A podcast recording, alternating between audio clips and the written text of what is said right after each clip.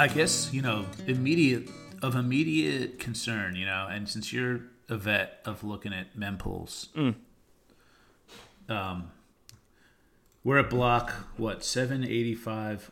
I want to say something like eight hundred and 78, uh, 786,530 as of 20 minutes Ah, ago. There you go. So we've had like in the last hour, something like twenty blocks has come in. Yeah, like scrolling back through this, I mean, we have blocks are coming in an average about five minutes, it seems. Six minutes? And I, I guess you know there are podcasts that talk about the mempool and they have the benefit of video, but like, just you know, I feel like this is this could be some educational for me certainly, and maybe for people who just don't follow the mempool all the time, right? Mm-hmm. So like, how you know, how does that happen? I mean, so if you actually did visualize the mempool on mempool.space, you would see of those 20 blocks, you would see seven or eight of them totally blank, yeah. like zero megabytes. That right? makes sense. So, so like, is it's either we're like you either have a miner guessing a consecutive hash and basically before any transactions can come in immediately. Mm-hmm. But that's that's improbable that it's happening sort of six or seven times in an hour, right? Well, I'm looking here at the uh, at the list of blocks, and yeah, so it, it looks like here, latest block. Open this. Um, let's see. So size, we've had. I mean, in the past 20 blocks, there's none that have been empty. Empty. The mem so the mempool is empty right now. So as the mempool empties out, I mean, there's no almost no transactions to be loaded into a block. So it looks like the, the smallest block was 24 kilobytes by Foundry. It was the it was the second to last block. I mean, so yeah, it was a very small block, but that's just indicative of nothing in the mempool to be published. I was So actually we're s- I was so digging then- through the yeah. early blocks right um, this week using TimeChainCalendar.com, and it's a way it's a, it's a nice interface that you can use to like scrub back in time. At the bottom, you can scrub through time and fi- find dates and stuff. So I was looking up like the dates of like when was my child, what block was it when my child was born, or what block was it when I was married. And like I in scrubbing through, I scrubbed back back into the early days. I mean, and we had years of no transactions in the blocks. That's just nobody was using the network. It was just Satoshi and a few other people that were early users. So I mean, it's not uncommon to have blocks that are empty because of. I mean, I guess it's more uncommon now than it used to be, but uh, especially now with inscriptions, it's it's uncommon. But I mean, it, it seems Matt was wrong. The mempool's empty. Yeah. Well, so I think it's cool to. I think it's cooler than noticing a palindrome block. I think it's cool to notice a period of time where there's no transactions. I mean, it's it's a bummer. It's you know, it's not the most bullish thing in the world for that hour, but I think it's cool to observe it, right? And I agree. It's fun. It's fun to be aware of the blockchain and the state of the of the chain and the state of the mempool. Yeah, it, it's just so like so in the morning I'm I study in the morning and uh, with whatever you know whatever book it is and then so every time like I have a new, new header I mark it with the block time. And so that's how I noticed it because it just like on my block clock I'm like, oh, is the block clock screwed up? Because it just jumped like nine blocks just jumped, right? And I'm usually I, I'm trying to train my brain right to live live, to live on block time at least when i'm studying. I think like that's a like i'm transforming this part of the day to live on block time. And um, you know i got my block clock updating every five minutes so it's sort of in my head it's not going to increment by more than one right? Yeah. and then boom what's going on so now it's like a whole new now okay forget what i'm studying like this is life this is happening now like this is kind of cool This is Holy in the production environment. Well, it's important to remember Yeah. that so the block time, the 10 minute block time is a target. And if, I mean, so the, on average, they should be averaging out to about 10 minutes. But that means blocks can come in under 10 minutes. That means blocks can come in over 10 minutes. And it just, I would assume, I would have to make an educated guess based on blocks coming in this frequently that right now there's a lot of machines that are being turned on that oh, potentially there are machines being turned on that had been turned off so there's hash rate is ripping right now in a way that hasn't Yep. been reflected in the difficulty adjustment Absolutely. So you want to talk about that real quick too? So so it's like that's this is what we see like these um, I'll say uh, perfect storms of low transaction volume, like on a on a Saturday morning on Eastern Standard Time, right? Not that we're the center of the world, even though we think we are. But on a Saturday morning on Eastern Standard Time, maybe you find an hour where no one, you know, you don't you don't have big transactions, and then we just had a difficulty adjustment, um, maybe a day or two ago. Yeah, we have two weeks to go. Yeah, it's just happened. Hash rate's been ripping for really the past couple of weeks to a month. We've just seen hash pop up, um, you know, hitting all time highs, going over 400 exahash. right? Yeah, bouncing right around the 400 level right now. So then something then additional has happened in the last couple, even more hash has come online and has met a low tran- sort of a low, yeah, low transaction period and just sort of leads to this eye of this aperture of, you know, 20 blocks in an hour. Yeah, I mean, if you think of it from like a very small percentage of the capacity of the hash rate of the planet has ever truly gone offline. I mean, other than physically smashing a machine, I mean, all of like all of the hash rate, I mean, every processor, your phone could be hashing right now. It's just not profitable enough to spend the power to do it. But I mean, technically, every processor that's ever hashed could still be hashing if their price of power was cheap enough. So, I mean, I, I think it's remarkable that the current network hash rate is hovering around 400 exahash. Like, in my mind, it should be a lot higher than that. There's a lot of machines that have to be sitting on. Sp- speaking for myself only as a miner, I have hash rate that's not online right now because I don't have cheap enough power to run it or the capacity to run it. It's like that has to. I would estimate most miners probably, probably their eyes are bigger than their stomachs, and they end up with more miners than they can they can have online at any one time.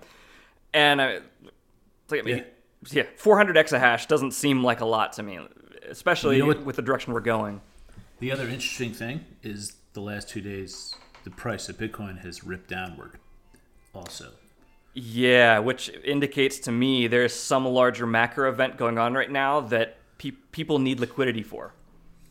Which I, I, I wondered if it was just tax, people just covering their tax payments and their tax bills. Maybe, but I mean, what, so a lot of people just waited until the ver- to tax day to pay their taxes. I mean that Well, maybe that, yeah, I do. I do that. Well, sure, but I mean, like the pe- those people, there, the there's like concentric what's uh, circles that are that are crossing. Um, that one one of people that are waiting to the last moment, this, uh, April fifteenth, to pay their taxes. But then also like the, there's a group of people that need to sell Bitcoin to raise the cash to pay their taxes. And I can't imagine that overlap is enough to cause the drawdown in the U.S. dollar exchange rate that we've seen. It does seem that way, but it could be a corporate. It could be, you know, just again, and it's like I don't know. I just the mechanics. I just I, I still send a physical check to the to the IRS, and so then I spend the next several days saying, "Oh my God, do I uh, do I need to move some money around in fiat to cover this check?" So like it could lag the April fifteenth date, right? Yeah, absolutely. for for a little bit, and maybe it is just that. Maybe it's companies. Uh, we are. Um, we also have um, pension contributions that come in on April fifteenth. So like that that's a due date for some large institutional, um, you know, money movement. Mm-hmm. That was a that was something that people used to watch on like the S and P. Um, they would say, oh, they would look at the S and P drawdown and, and think, oh, there might, might have been a big, all the pensions, you know, at like the same time needed to make contributions. And this is a year, right, 2023, where that actually might have to happen because of what happened last year. So I wonder if that's a possibility as well.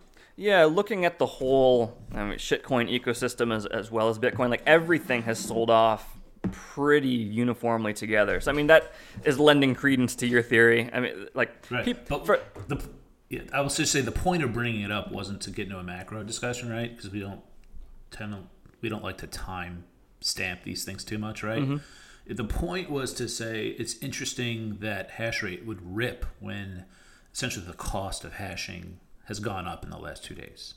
the hash price has like so you know the when Bitcoin's price lowers, that's obviously worse. That's worse for the miner and makes your sort of hash price less makes your hashing less profitable. Yeah, but I mean, and you then have to factor in like the one one of the major differences between Bitcoin and all the other markets, and that we have a predictable halving coming up. So it's like you got to make hay while the sun's shining. It's like there's never a better moment to hash than right now.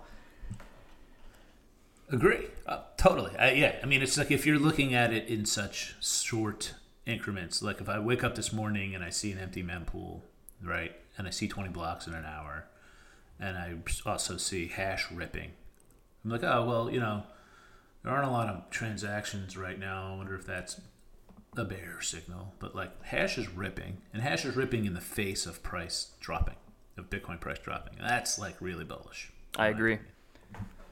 right? That to me, that's like the signal. That's the signal that above all signals to me. It's like hash rate in the face of Bitcoin's price dropping is incredibly bullish signal. Yeah, agree. Hash rate is the true signal in my opinion because there's people and dollars behind. I mean, people are supporting that hash rate. It's not like that hash comes from nowhere. Like the hash rate is the link to the physical world that Bitcoin has. Totally. And then if you really believe the price of a good is the marginal cost of producing that good, then you're only really looking at hash rate. Well, so yeah, if having everybody selling all the coins selling off simultaneously, it's like okay, well, that sounds like somebody who was utilizing crypto as a hedge again. Like they're trying to get more dollars out of their crypto, and it's like, well, I got to sell now to pay bills because like people that are into Bitcoin, like I would sell everything else before my Bitcoin to pay my taxes. So yeah, it, it's uh True, but I, we are in a year 2023 where a lot of people's uh, choices have been limited. I think most people, even even shitcoiners, right, are selling everything else before their Bitcoin, right? That most even like people with like 50 shitcoins in their portfolio, they protect the Bitcoin over everything else. In my right, Right. in my view, That's what I people. did when I was a shitcoiner. There was never a moment, even in my shitcoining career, that I didn't understand. Oh, Bitcoin is where it's at. Everything else is a way to get more Bitcoin. But a lot of people are tapped out, especially say no coiners who got wrecked in treasuries last year. Mm. Right. Um, a lot of people are just tapped, and there's nothing left, and that, that's really what happened to Bitcoin last year too. Right. It just Bitcoin got swept up in that liquidity, right? And now, if there's another liquidity event like people needing to pay their taxes, or you know, I mean, I'm just we're just making that up. Who knows what's happening? Yeah, there's some need for cash out there, uh, fiat out there that people are exchanging their, their coins for. but that there's this purposeful, continual commitment to um, spending, still spending money on electricity to to mine new Bitcoin, mm-hmm. right? To create marginal Bitcoin. Very bullish. That's real signal. That's true human action, and that's that's a human action I can understand, as opposed to who knows. Like there's 50 other theories of what could be why people sell their Bitcoin. It's right? good to be in tune with the blockchain, the like the status of the network. And like I, like I had a bunch of uh, one sat per, per byte transactions queued up. They all they all have been like they've all been clearing in the past day and a half. Yeah, I mean, this was something. It's you know, it's like the people are like, oh, we're never going to see Bitcoin under 30k again. You know, we're never going to see one one sat per v byte transactions again. Like, yeah, yeah, maybe we will. And there's some people that think we'll, we'll never see seventy thousand seventy thousand dollar Bitcoin again. It's like, well, it did it once. It probably can do it again. It's like thirty thirty thousand dollar Bitcoin. It did it once. It can probably dip, dip down below it again. I think we will see seventy thousand dollar Bitcoin at least. Like when I say focusing on the word again, I mean I don't. We haven't gotten to seventy k, but I believe we'll see that dozens of times. I'm rounding up from sixty nine. right? But it'll be dozens of times. It'll go up above it, it'll go below it, it'll go above it, it'll go below it, right? Mm-hmm. Dozens of times over a several year period. I, you know, we'll see every price.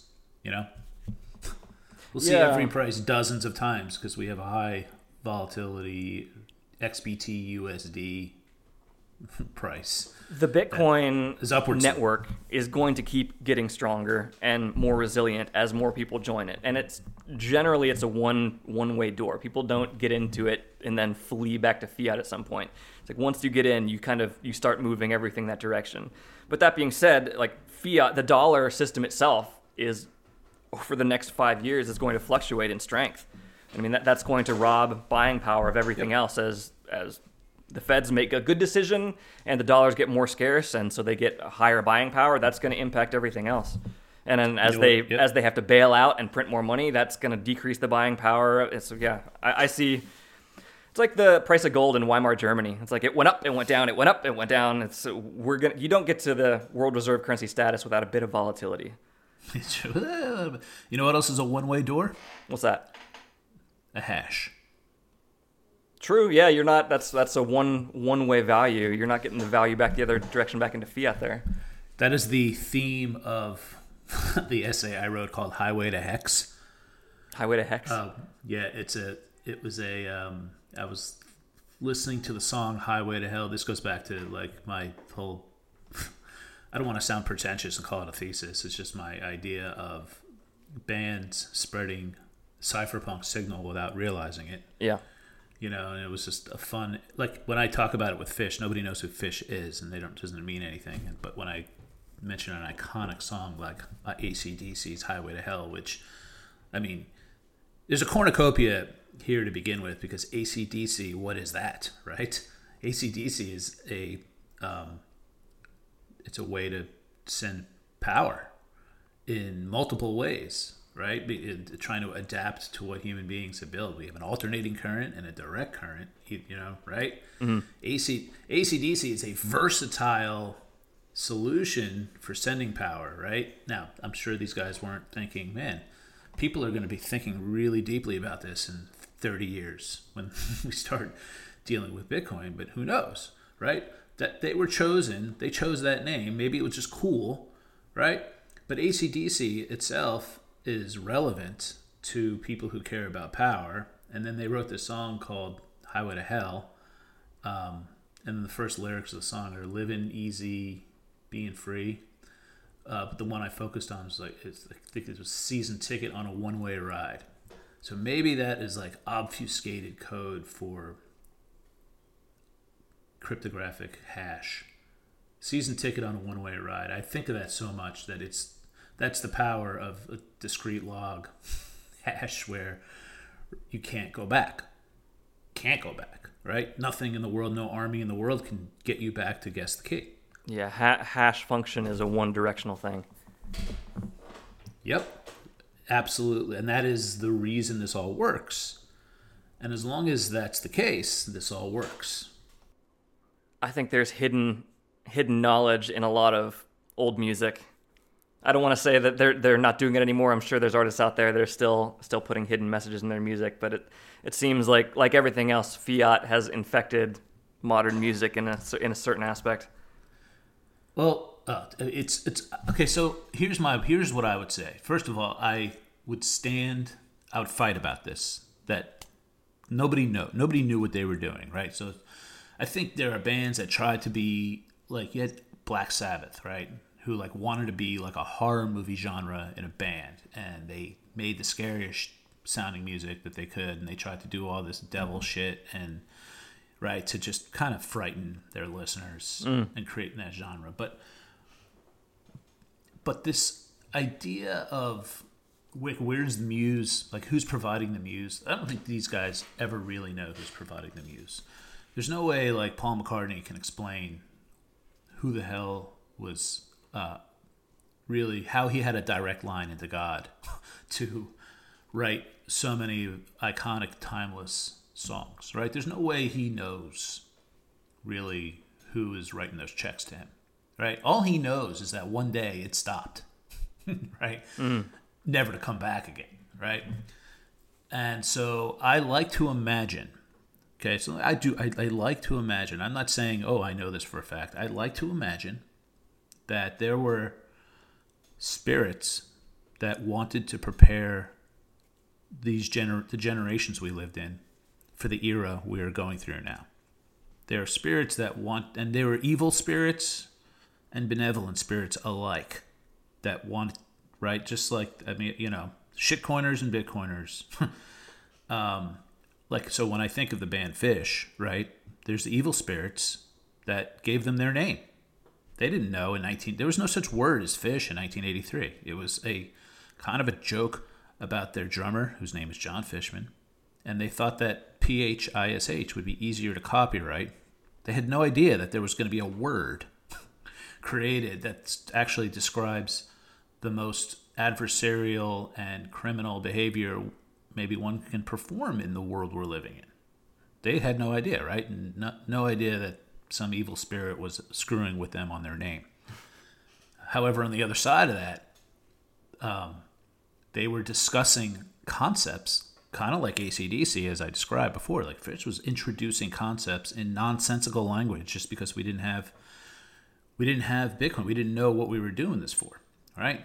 So it sounded nonsensical. Things like I look into the finance box just to check my status. Like that sounds kind of cool, but it's like what? That's actually pretty profound. That's not something you could do in 1986. There's no such thing as a finance box, but I've got a finance box in my hand right now in my basement.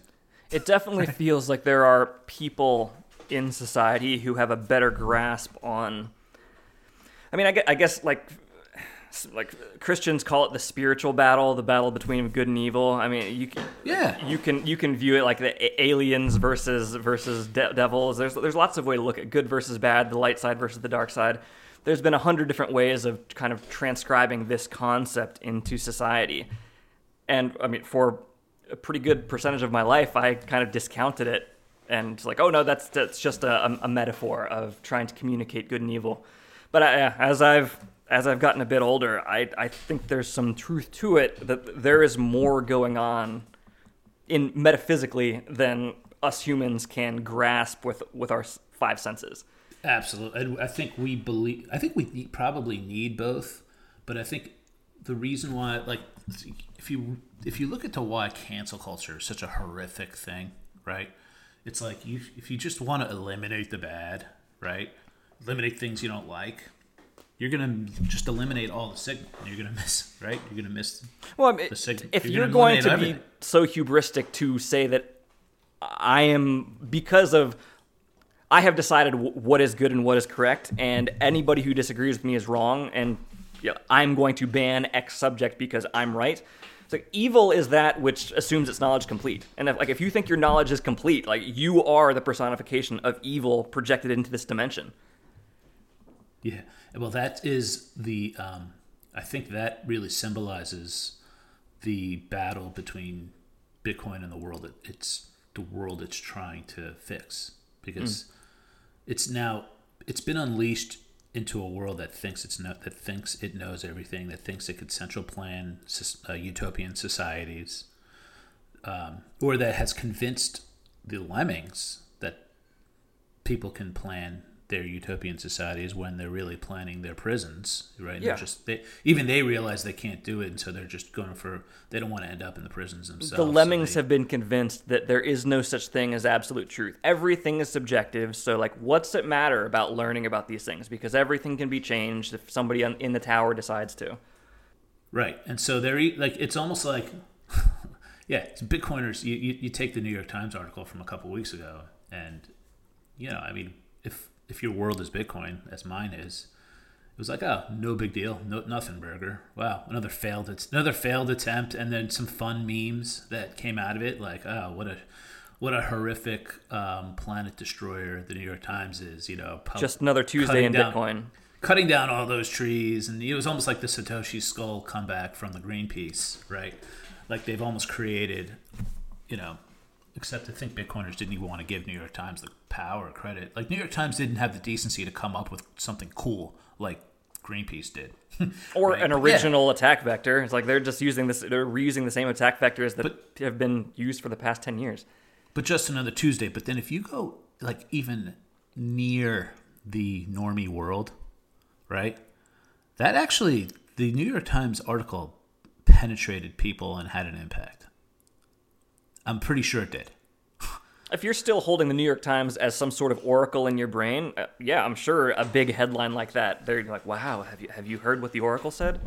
So I told you I have a friend who's um, He's like a he's a shitcoiner and a bit, you know, and he's been around a long time, and he is a um, he's like the managing editor of a well-known crypto show and news source. I think I don't. I'm saying this slowly and inarticulately because I don't want to like You don't want to dox who it is. or uh, yeah, or besmirch him at all. But I do. So he's somebody I. He's a friend of mine. I um, play basketball with him. so there, if he ever hears this, he'll Right. know I'm talking about him. But like, I I watch his show every once in a while, um, and so I kind of wanted to hear. I just he's somebody I know. I want to know his takes, and you know he's somebody I know who ends up with strong takes in this field, right? So I want to know what he's thinking. And so I watched his show on the New York Times article, right? And it was just, God, I couldn't believe how much he was saying. Oh, I wonder. Oh, it was no, it was about Intel. It was the Intel um, decision to stop making, um, you know, stop making ASIC chips. Right. Okay. And all of out of nowhere, he's like, I wonder how much they were in, spooked out by the New York Times article, right? Like, so in Bitcoin world, nobody, that's not like in Bitcoin world, there were a lot of wild theories about the feds getting to Intel and right, and that's like, and I'm not, I don't want to make fun of that. It's actually a very possible thing that happened. I'm just saying that is where pretty much that's like the that's the vector Yeah. Bitcoiners. As as a. Bitcoiner, I don't connect those two events. That's interesting that he's connecting those two. So yeah, it's like, oh, whoa, oh yeah, they got spooked out. I highly doubt, I highly doubt that they anybody was. I would have said that for myself, but this is what is being put out there, right? And then, like as a plausible, you know, incidentally, incidentally, in the same show, right? One of his uh, one of his colleagues actually said that Intel he made so many ASIC chips that they just didn't feel that didn't feel the need to continue. They, they didn't need to continue the operation. They said that they there's so well. He is saying there's such a glut of ASIC chips that they made that it's going to take years before they can ever be sold. So Did ASIC actually, pro- or did Intel actually produce any chips? Publicly? apparently according to according to shitcoiner sources. Oh, okay. According to shitcoiner sources who also happen to be considering the possibility that the New York Times influenced their decision to uh, exit.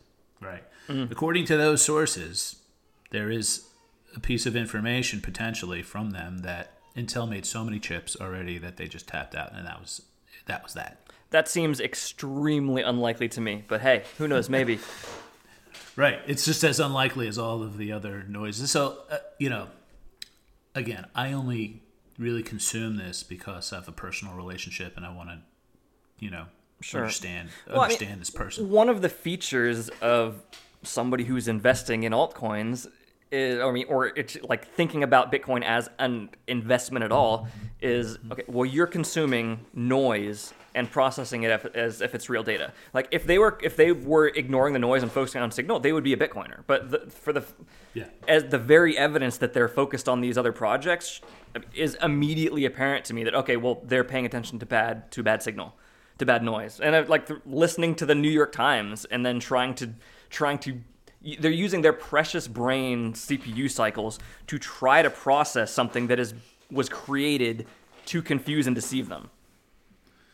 Yeah, it's wild. And I guess, uh, you know, one thing maybe it's interesting to talk about because people might relate to this who have like shitcoiners in their life. Like, this is a guy I really like. I'd lo- love to have more a more interesting relationship with this person. He's a, like a really good guy, smart guy, right? He's fucking great with people.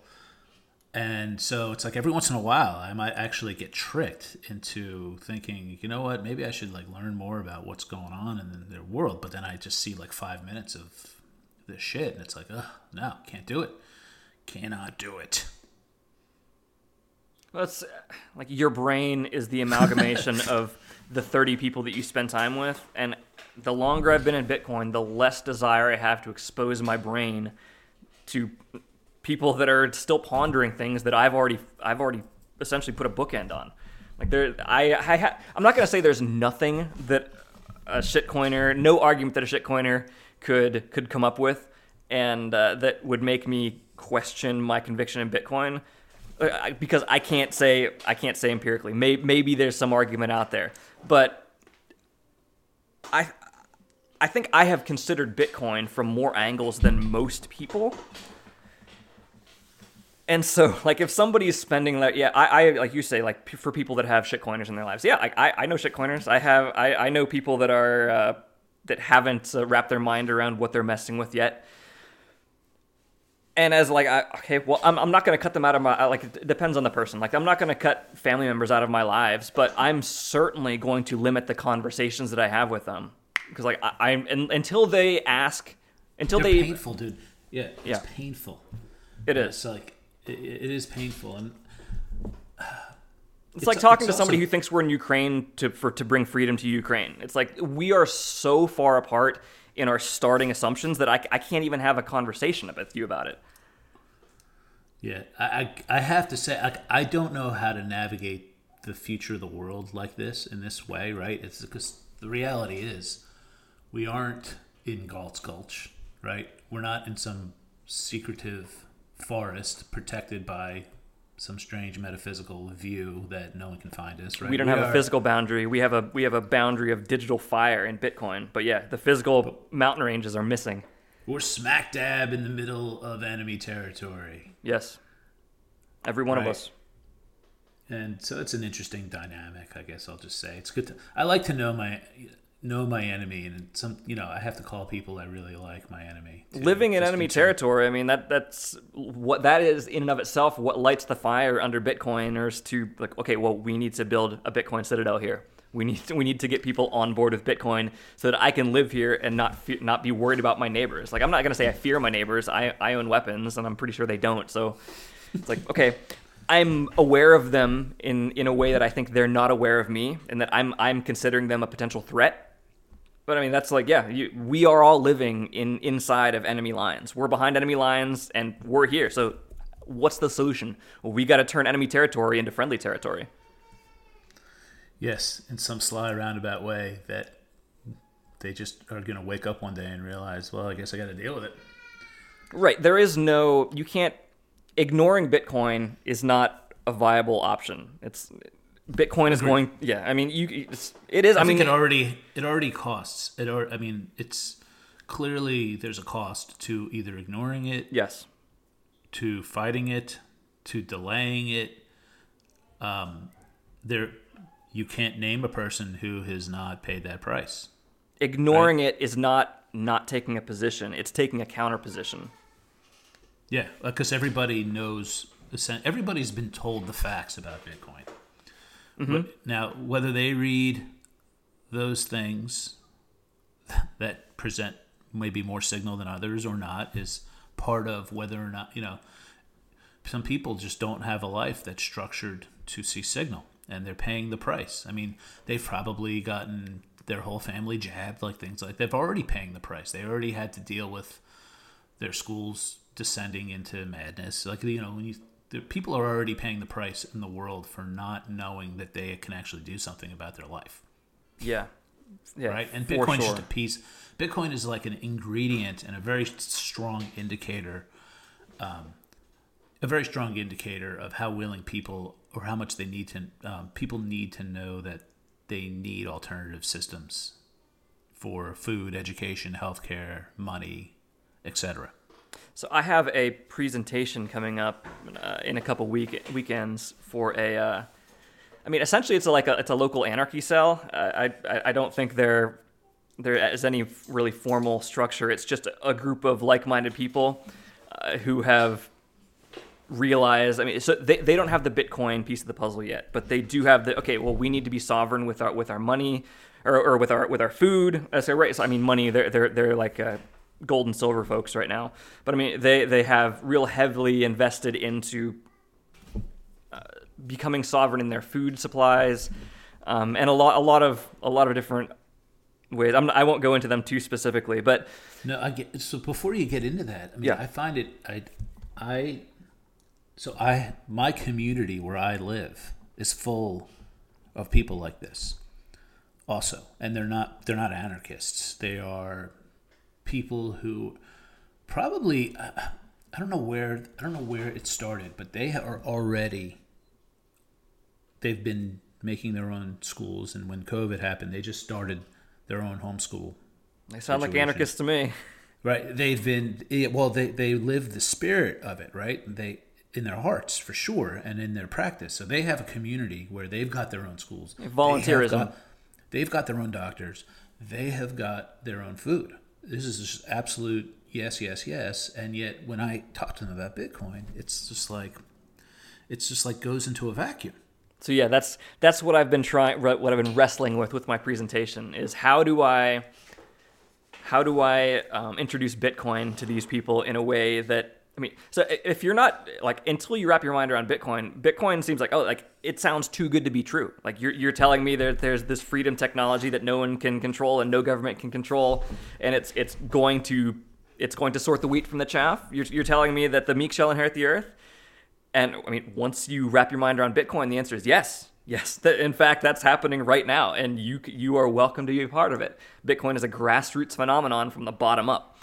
So like I, that's that's an area that I'm trying to focus on the grassroots nature of it. But so like I'm I'm starting with like what is money in general. So I'm going to talk talk about money, what money is, what is value, and then what is Bitcoin, and then moving into how like I'm trying to like distill the Bitcoin uh, hash function down into a couple slides that that is that is processable by folks that are not necessarily these these are folks that are probably on in line they, they would they could be in line to like get help for with their smartphones it's like that kind of like there's a lot of people out there that don't have the technical necessity yeah, to really yeah. wrap their mind around asymmetric encryption but i mean fortunately right.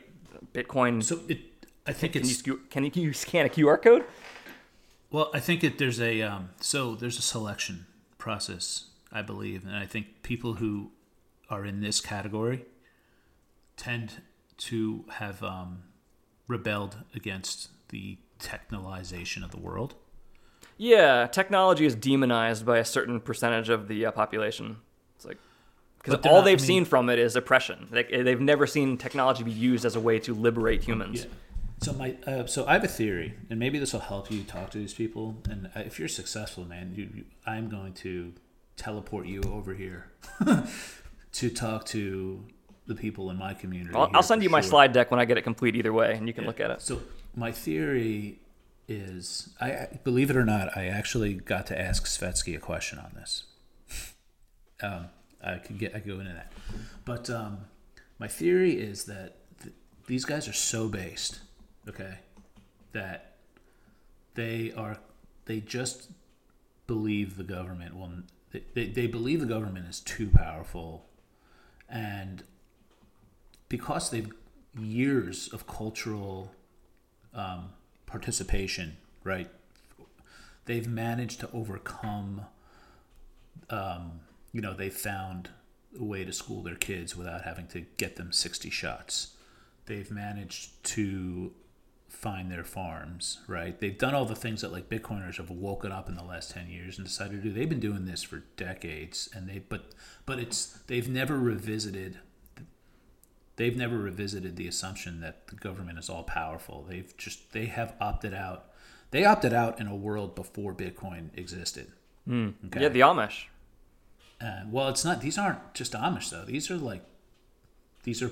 I'll call them regular regular folks who just Oh sure, I, I, use the Amish as, as, an example of a community that is they ha- they have opted out of this system decades and decades, centuries ago. They decided to go a different direction.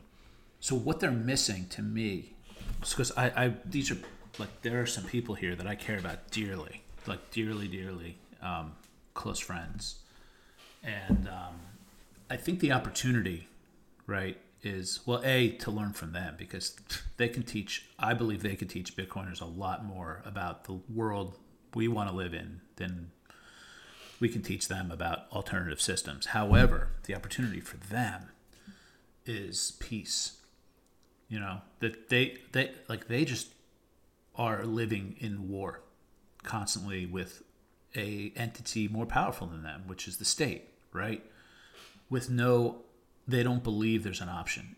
They don't believe there'll ever be an option or a tool, right? And Living your whole life in that pessimistic attitude, it makes it very difficult to see the the uh, the silver lining to the cloud that Bitcoin is.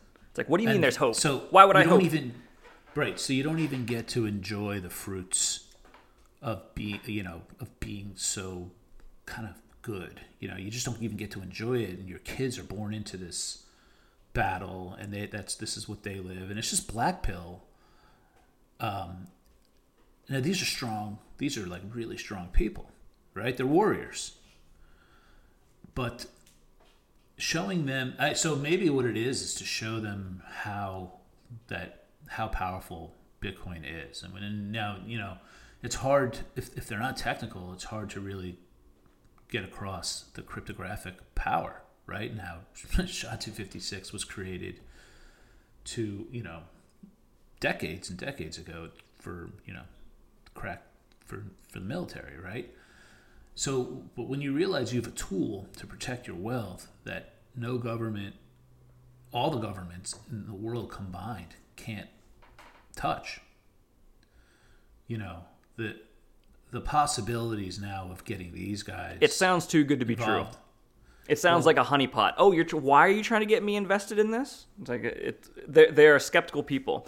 I'm optimistic that Bitcoiners and these types of people, be it the Amish or these uh, these folks who have created their own those schools out in your area, it's like Bitcoin. Like we are going to experience a symbiotic relationship with them. It's like okay, you don't get Bitcoin until you're ready to get Bitcoin. And some people, I mean, the, Bitcoin's a litmus test that they'll never pass. It's like they will I mean, they're going to get Bitcoin by well, you, okay, you you guys have built these parallel systems in schools. Well, Bitcoiners and want to send their kids to your schools. Do you want their Bitcoin? Yes or no? It's like at some point, I mean, there there's going to be like interplay between these two. Like the enemy of my enemy is my friend, and I, would say like these are not like we're not enemies. We are friends who don't know each other yet. Totally, totally. We we were friends with a common enemy. Sure, absolutely. Um, but the, but the really- question is how much of so these closed door communities who have, have put up their own walls and built their own things. Okay, like unless you get Bitcoin, your walls are going to crumble because you've built them on sand, whether you realize it or not.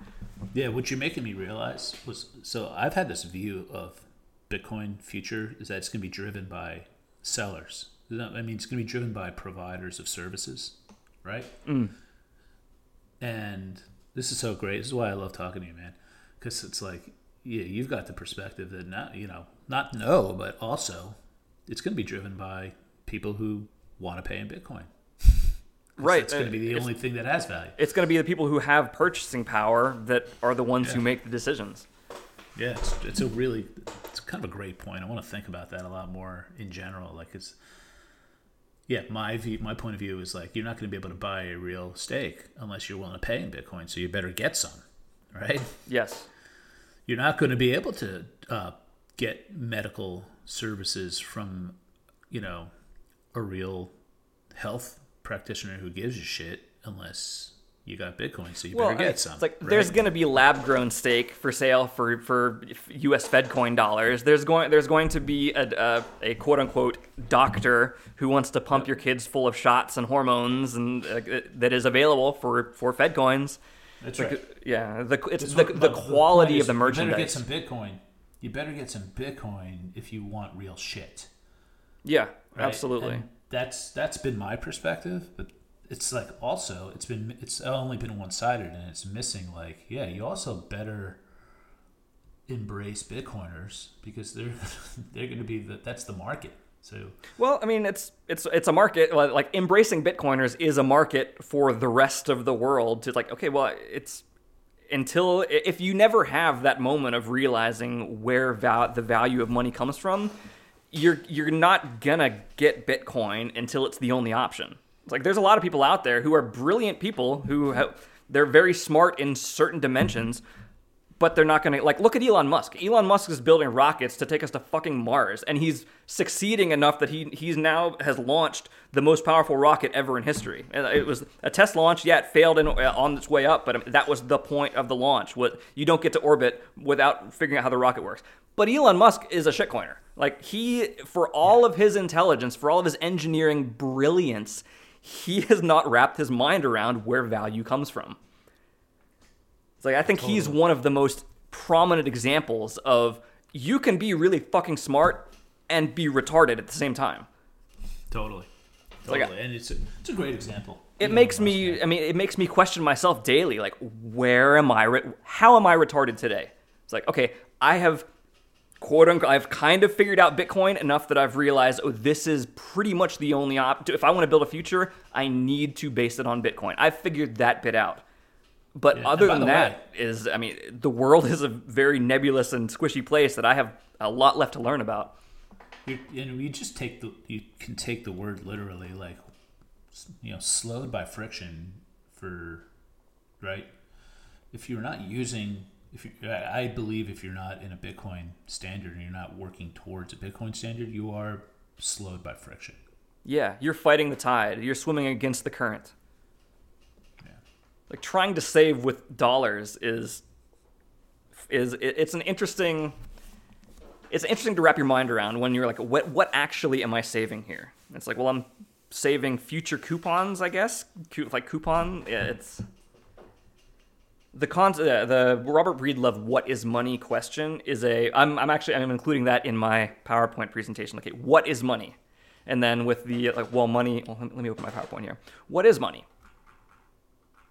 It's a beautiful eternal question, and as I've said many times, it's never like it's always a it's all about the inquiry, and this is why I love Bitcoin, Bitcoiners. It's all about there's no there's no answer, right? And in fact, we shouldn't even be seeking an answer because answer just ends the inquiry, and then fun time's over, game's over, right? It's the it's it is the ex- exploration of the inquiry as to what, and that's why he has thousands of hours on his channel, right? you can go so many different directions with where value comes from. Do you, do you think he's concerned that somebody's going to come on the show and say, uh, "Money is X," and it's like, "Oh, okay, I need a new podcast."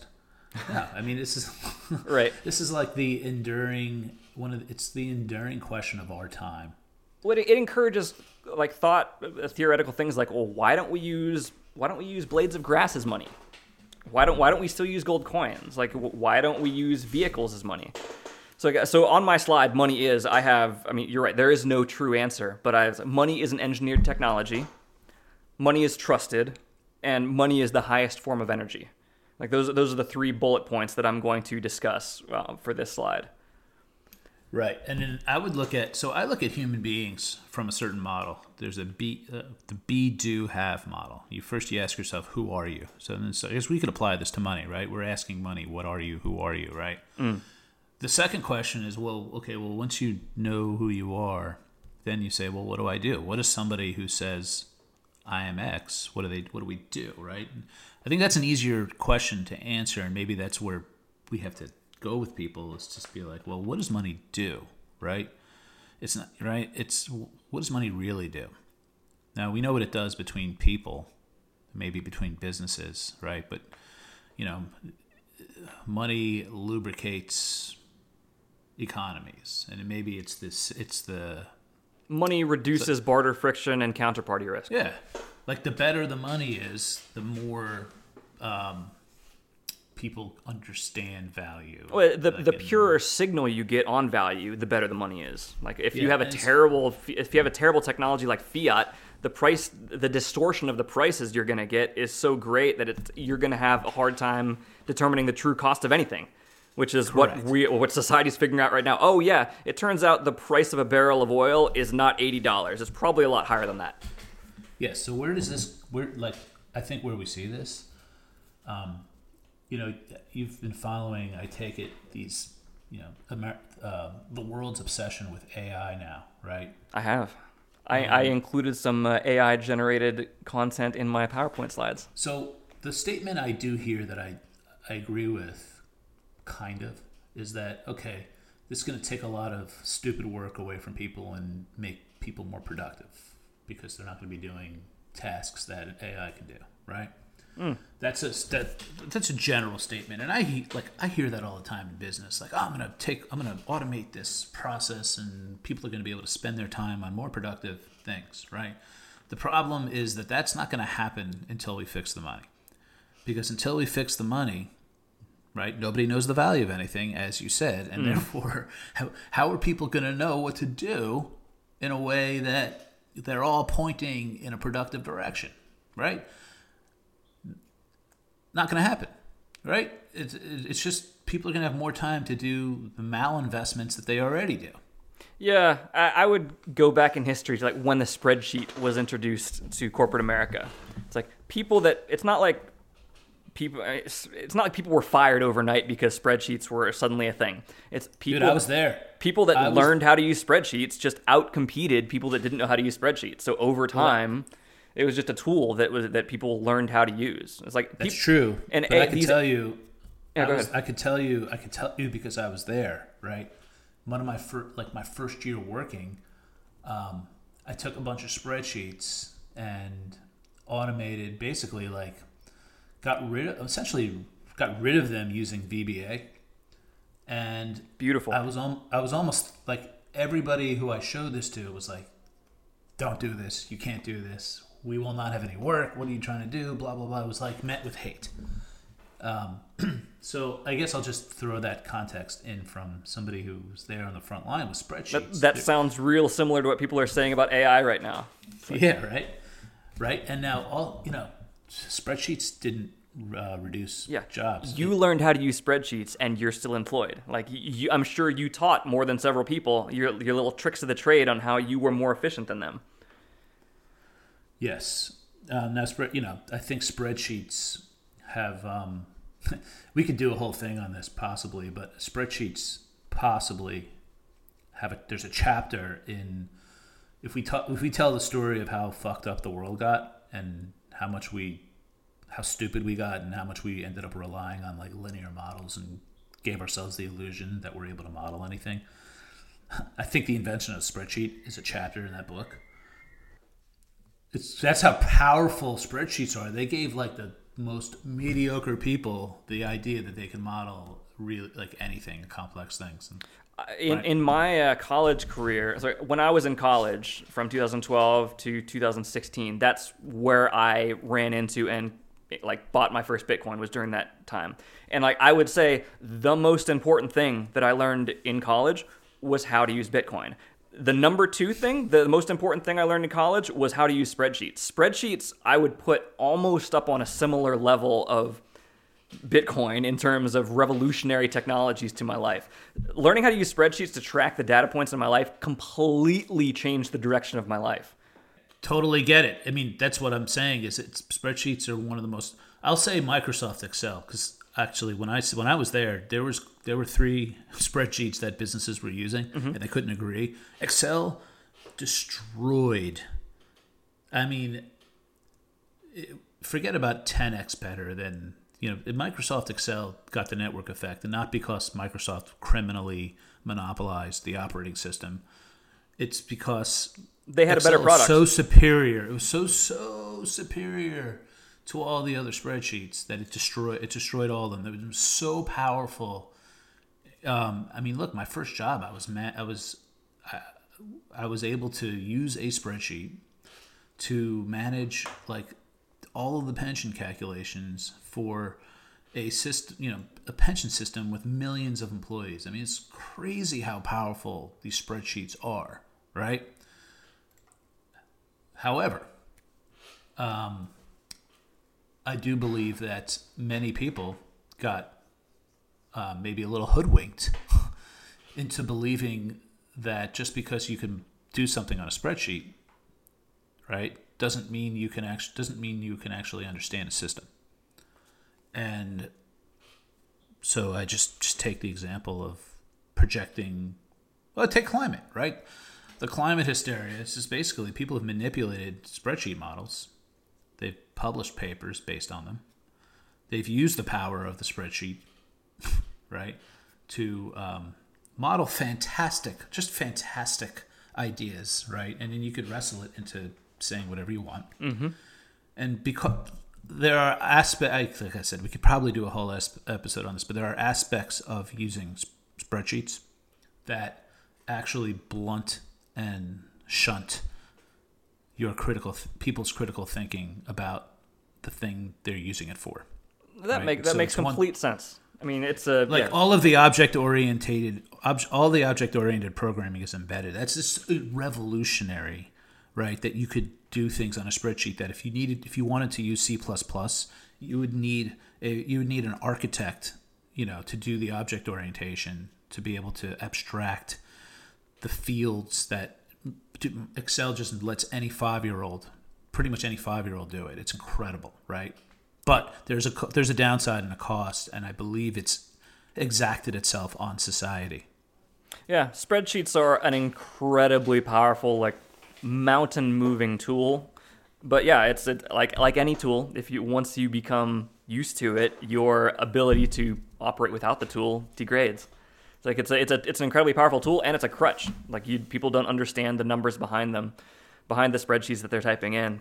But that being said, I mean, it's like similar to so going back to where we got into this. Like, people that use spreadsheets uh, it, spreadsheets didn't replace people. Didn't replace jobs. People that use spreadsheets replaced the people that didn't. So similar to like these algorithmic tools that are available to us now, they're not gonna put people out of work. What they're gonna what's gonna happen is people that know how to use these tools are going to put the people that don't know how to use these tools out of work. This this is just a new tool available to make people more creative and more more useful, more efficient. potentially pot, uh, potentially i mean i still think there's a lot of noise I mean, I can only speak for myself, and um, y- A- AI tools have dramatically increased my productivity in what in multiple aspects of my life.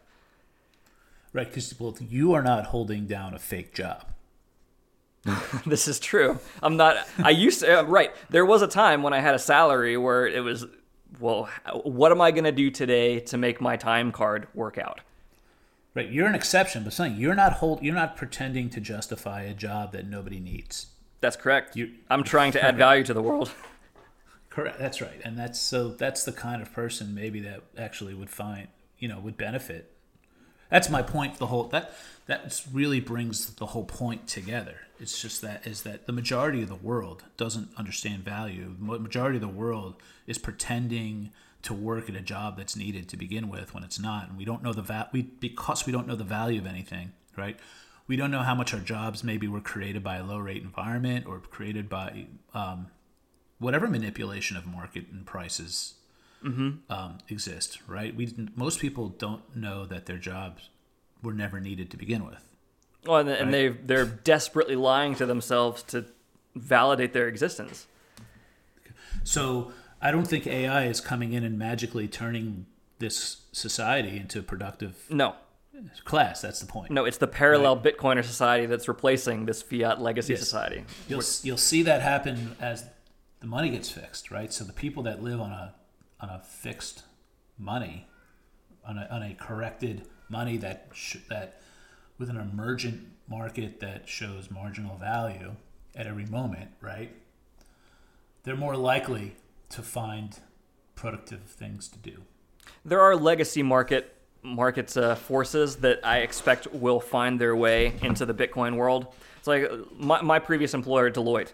I mean, they're I, I still have buddies who work over there, and like they're they're they are using these algorithmic tools in like for their deliverables at this point, and uh, so some of them are like they've said like uh, there's they, Deloitte has had uh, layoffs and drawdowns like pretty much everywhere else in the market has, but the people that are surviving are the people that are being more productive.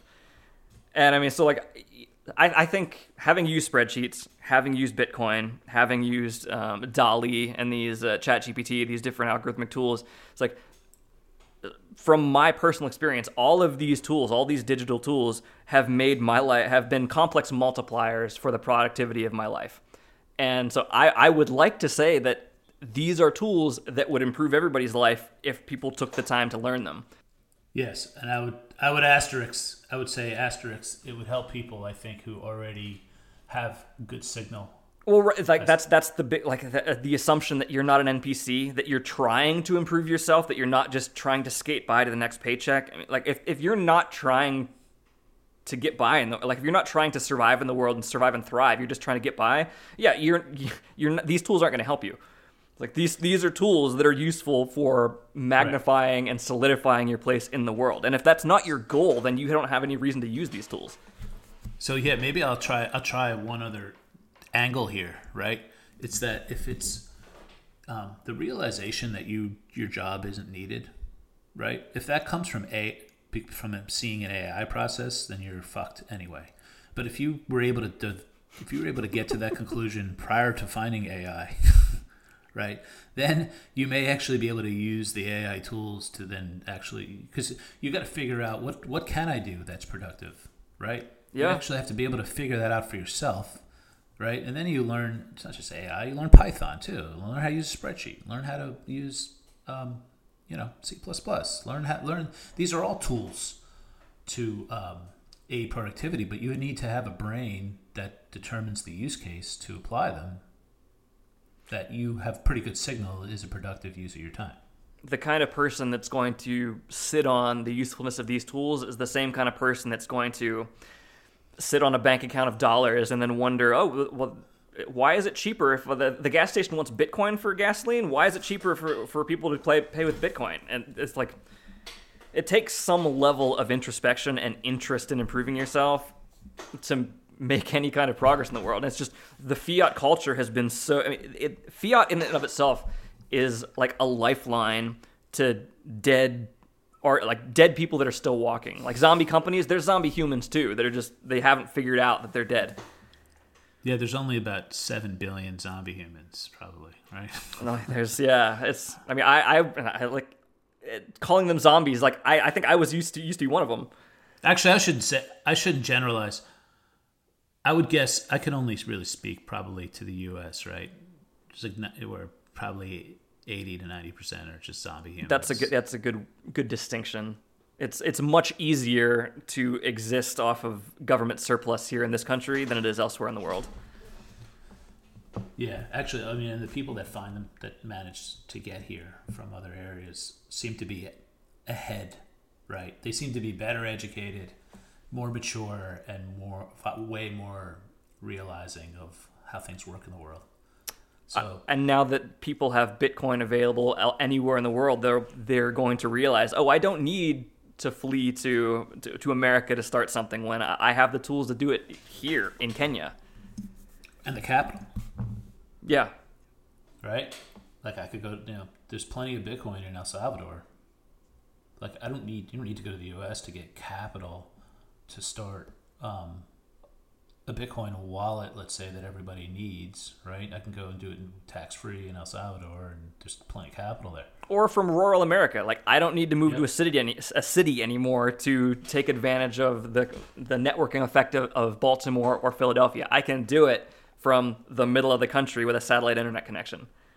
Yeah, I, it's funny. I have a coworker who's moving to Wyoming in um, a couple of weeks um, and I was talking to him about our conversation about how I think rural America is now winning, and I think it two the two main factors are mobile work and Amazon. I think prior to those two things, you're like, shit, I got to work somewhere. I need to get be able to drive to a job.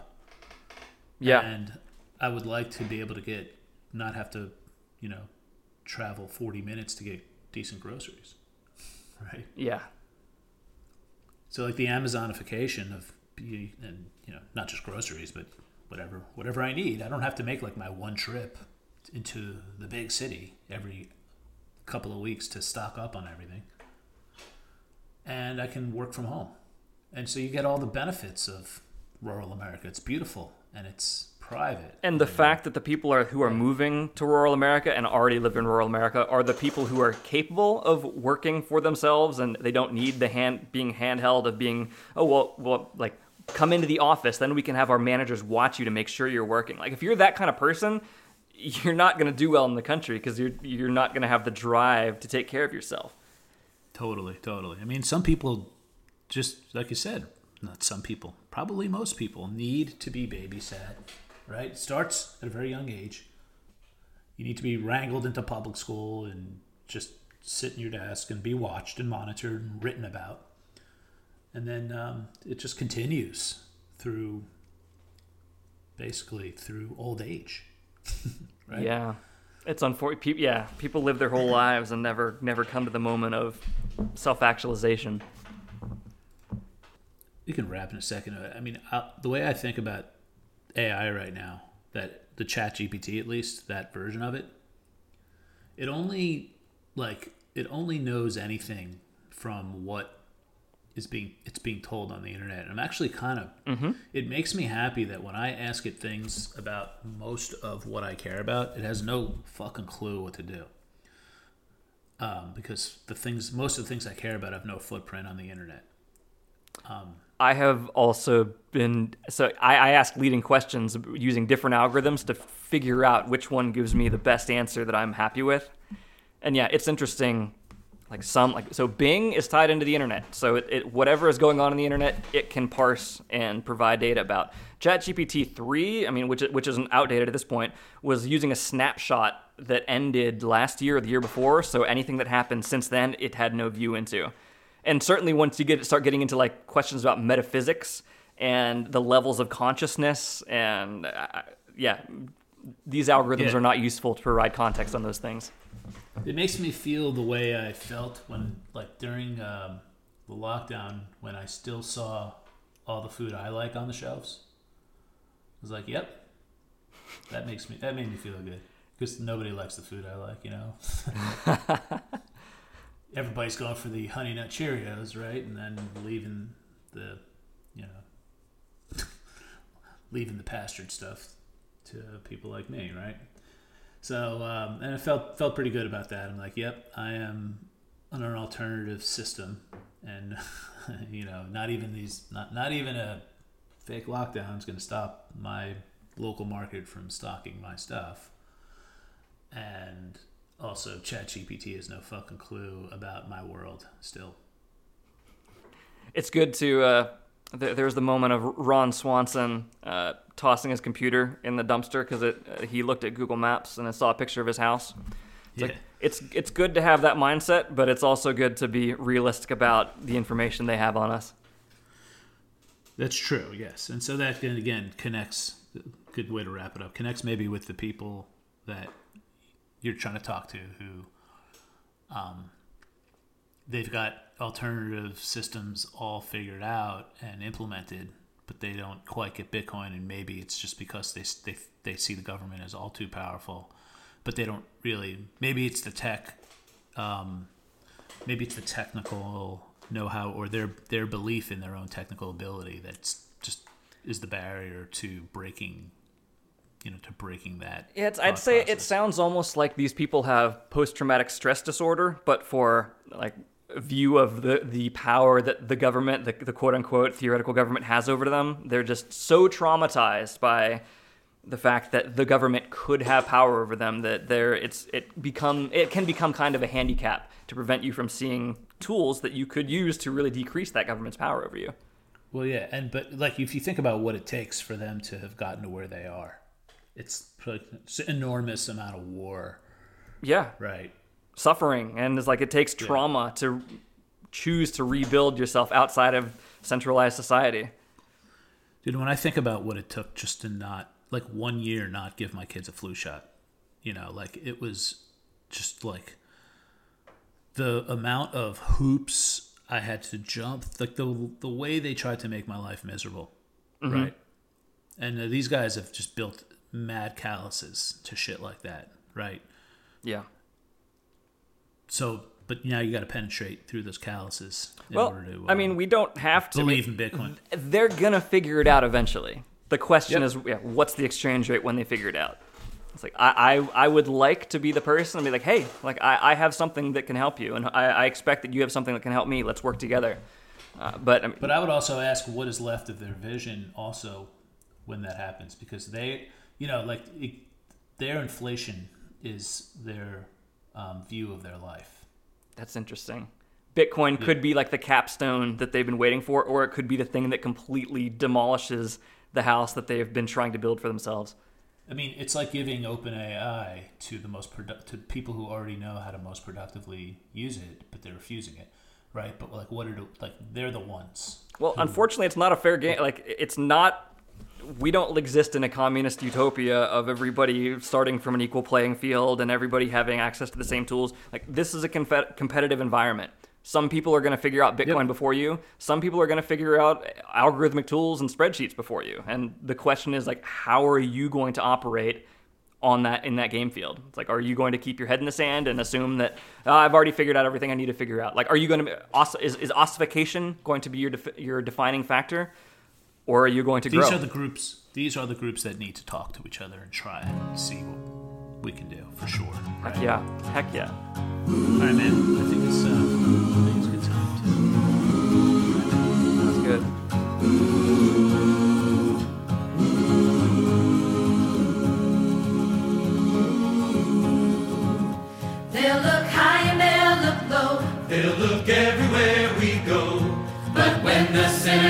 find us, we won't hide. They'll come loud and they'll come fast. But we shoot first and we can last. Keep your rifle by your side.